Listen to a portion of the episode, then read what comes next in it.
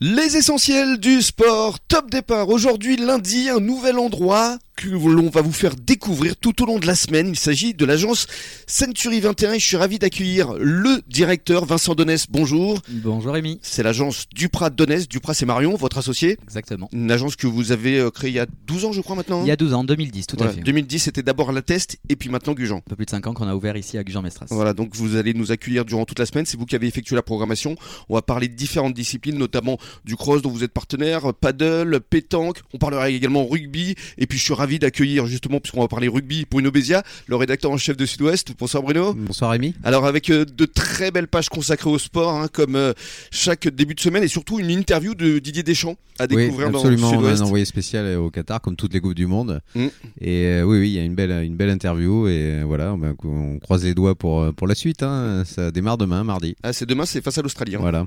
Et euh, malheureusement, ce sera sans Benzema. mais on- Ouais. Ça Mais il y a quand même une belle attaque. Ah oui, ça fait la joie d'Olivier Ouais. Giroud, je crois. Voilà, déjà. Alors, on va passer du ballon rond au ballon ovale avec euh, les principaux résultats euh, du euh, week-end. Tout d'abord, en National 2, le RCBA se déplaçait à Niort hier. Voilà, et puis il a pu ben, mesurer l'écart hein, qui le sépare des, des premiers cette poule de National 2. Euh, il a été largement dominé 44 à 7 euh, par une équipe qui est nettement supérieure hein, et beaucoup mieux outillée, comme on a pu le lire dans le compte rendu sud-ouest de ce lundi. Mm. Euh, voilà, l'objectif clair pour- le RCB aujourd'hui, ben, c'est le maintien. Et déjà, le maintien, ça risque d'être difficile, hein, parce Oui. qu'on voit que le club a du mal. Mm. Euh, et contre les grosses cylindrées, c'est encore plus compliqué. Hmm. Euh, L'autre club euh, phare du bassin, c'est l'UAGM qui était en repos ce week-end. Et puis, on, on rappelle quand même qu'il va y avoir là encore un, un gros match hein, pour Oui. euh, l'UAGM. Ce sera Absolument. face euh, au leader euh, Langon et, Ouais. et ce sera dimanche prochain. On parle maintenant football. Alors il y avait le 64e de finale de la Coupe de France, c'était samedi avec l'US Lège Cap Ferré qui a reçu Châteauroux. Voilà, mais la belle histoire de la Coupe de France pour l'Ège, dernier club du bassin en lice s'arrête sur cette crème de finale donc.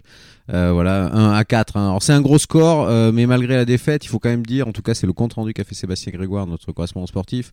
Visiblement ils ont rendu une, une, une belle copie face à Châteauroux. Ils ont ils ont pas fermé le jeu, ils se sont battus jusqu'au bout. euh, voilà, ils ont même eu un- le sentiment à un moment qu'ils pouvaient rattraper Oui. Châteauroux, euh, mais bon. longtemps 2-1 Voilà, et puis ils ont craqué. euh, Ils ont craqué effectivement. On rappelle quand même que Châteauroux c'est deux divisions au-dessus. Oui, quand même. Voilà, donc ça restera malgré tout un beau parcours, euh, une bonne mise en jambe avant le retour au championnat samedi qui s'annonce aussi difficile. Mm, oui, parce qu'ils sont pas très très bien classés, hein, l'US Cap Ferré. Contrairement au FCBA qui euh, en régional 1 euh, cartonne et ils recevaient le FC Lescar et ils ont effectivement Voilà.